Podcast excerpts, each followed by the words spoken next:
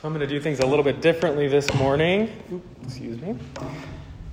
I'm going to read the scripture a little bit into the sermon, so if that's scary, like I'm sorry, changing from the bulletin, but we're going to read it in a different space today. So recently, I picked up a book by Richard Rohr um, that I thought was a really helpful sort of companion piece to our scripture today and to Epiphany Sunday. And so this book is called Falling Upward a spirituality for the two halves of life. And so in the book, the basic idea is that our spiritual lives and our psychological development can kind of be split up into two different movements. So the first half is sort of based on establishing identity. So that means sort of creating what Richard Rohr calls like a container for our lives. So as we build this container, it usually means creating or maintaining or adopting a set of rules and boundaries so that we can make sense of the world and who we believe that God is. So, in this first half of life, uh, there may be less room for things like mystery or wonder because we're more concerned with sort of figuring out where the edges of everything are. So, then in contrast, the second half of life is sort of when we move beyond rule based thinking and more toward curiosity and maybe openness. Comfortable without firm answers and fixed categories. Often transitioning into this second half as triggered by pain, maybe suffering, our world kind of starts falling apart. We have an experience that doesn't line up with how the world works. So we kind of get scared. So we, I think we all in this room could point to a moment that completely shook our assumptions about the world. And it could have been a time when you had major doubts about your faith or doctrine, or maybe a massive event in your personal life, or some other different kind of crisis. So, Richard Rohr in this book would argue that these crisis points are necessary to propel us into a life, into a spiritual life, that can handle more complexity, uh, more nuance, more comfort in the not knowing. One important accent here is that these two different parts of life, they're not about age. We all sort of have the opportunity to succeed and to fail at these things, regardless of how old we are. Yet, as I read our text for today, I realized that this idea of two halves of life has a lot of crossover with the Magi. Ultimately, I think that the story of the Magi illustrates this two halves of life in a really striking way. So I want to read the scripture today with that kind of in our minds the first and the second half of life. So, our Second lesson is from Matthew chapter 2, verses 1 through 12.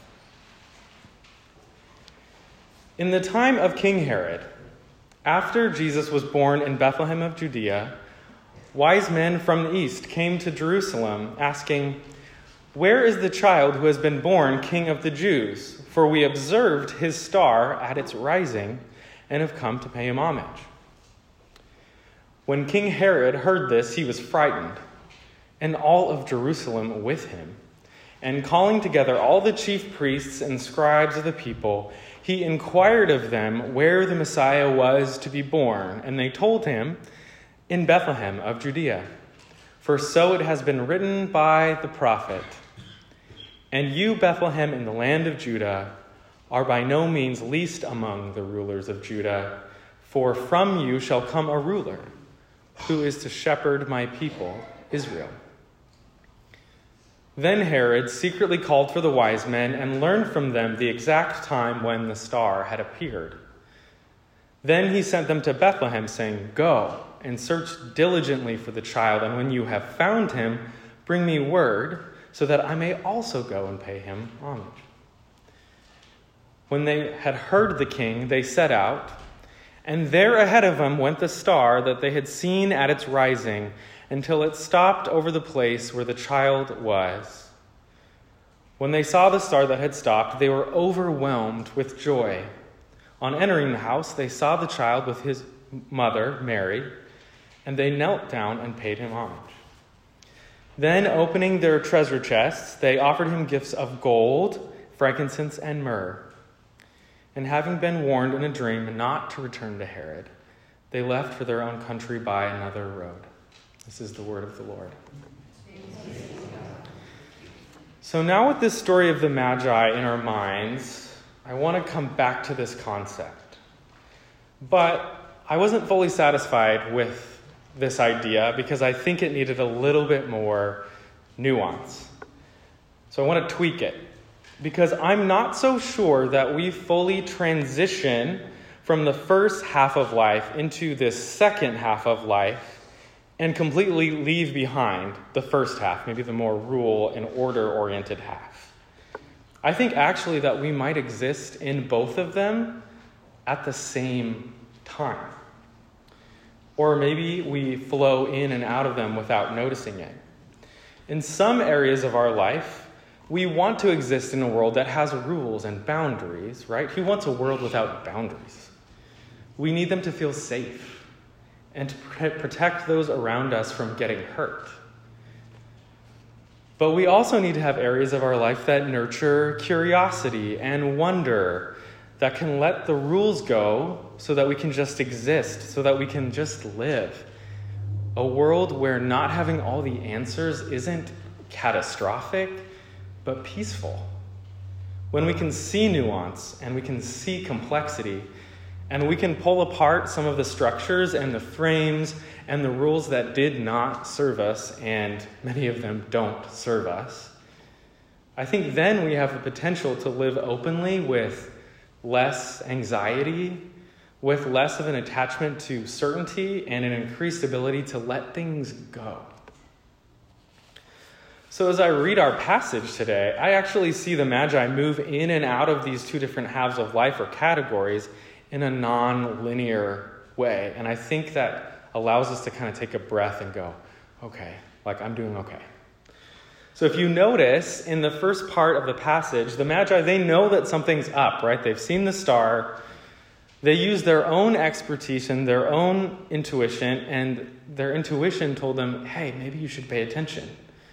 So they sensed, using their own tradition, that there was something beyond their tradition.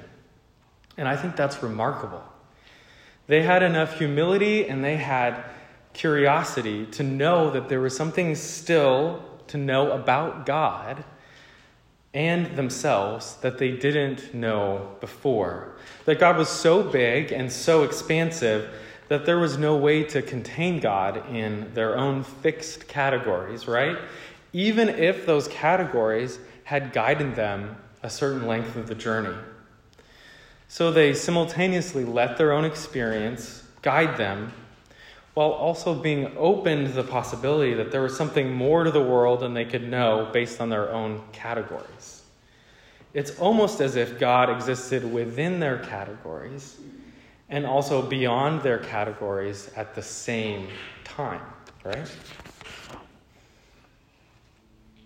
It's almost like there are markers of the second half of life that has a lot of openness, and that's really admirable. And they also have some rules and traditions that help them get there. So it's not either or, it seems to be both and. But then we also see how their kind of fixed categories threw them off track just like a little bit. So they're guided by this star, right? And their deep sense of intuition. But they went straight to the wrong guy. So they went to Herod. Of course, as appearances go, it's a choice that kind of makes sense. So you're looking for the heir to the throne, so where are you're going to go? You're going to go to the king, of course. So they relied on the rules that they knew.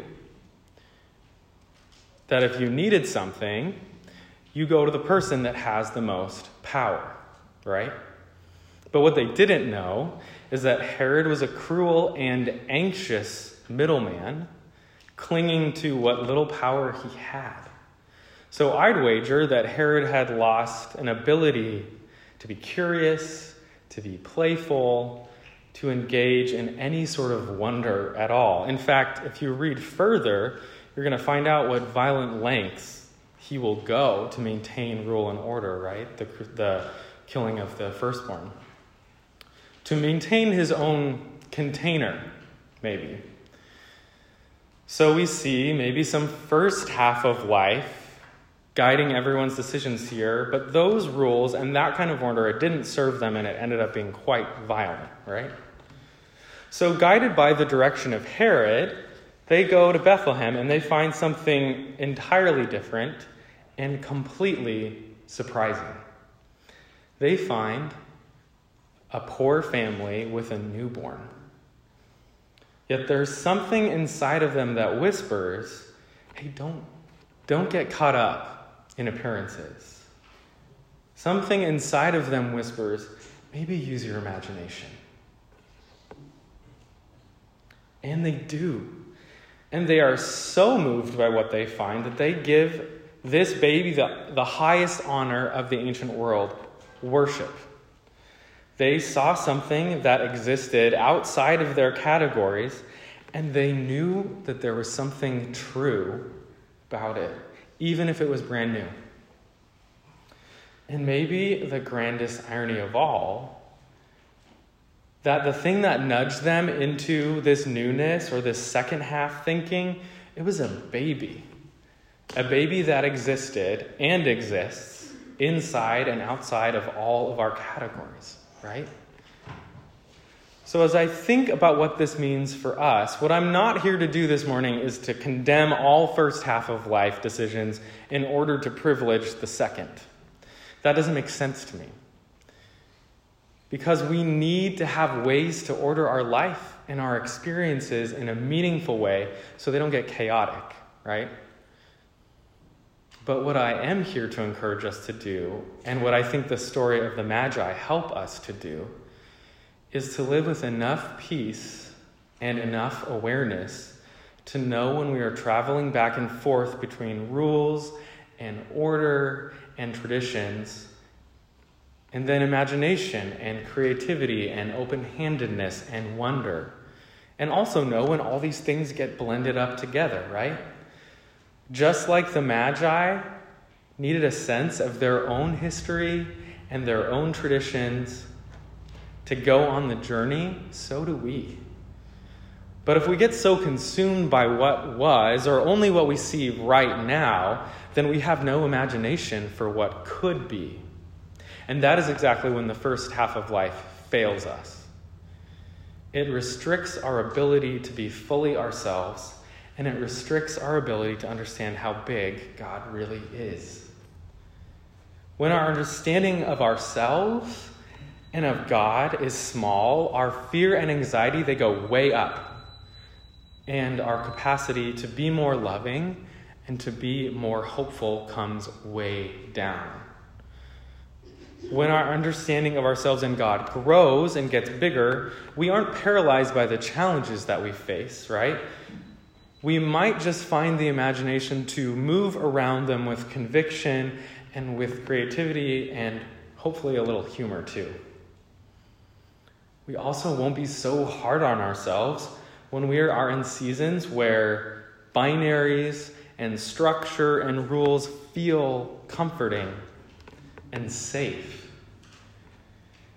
And yet, inside and outside all these categories, that's exactly where we exist at the same time. And I think that's exactly where God is too. So I think the perfect way to understand this vision of God is something that Richard Rohr also says in this book. And he says, The God I have met and been loved by in my life journey is always an experience of God saying, How much more? And that is the vision of God and the vision of ourselves that makes room for all of who we are in whatever season of life we find ourselves in. Let's pray together. Gracious God, help us to know ourselves as best we can so that we can live peacefully and in union with one another and with you. Amen. Let's stand together and sing our next hymn.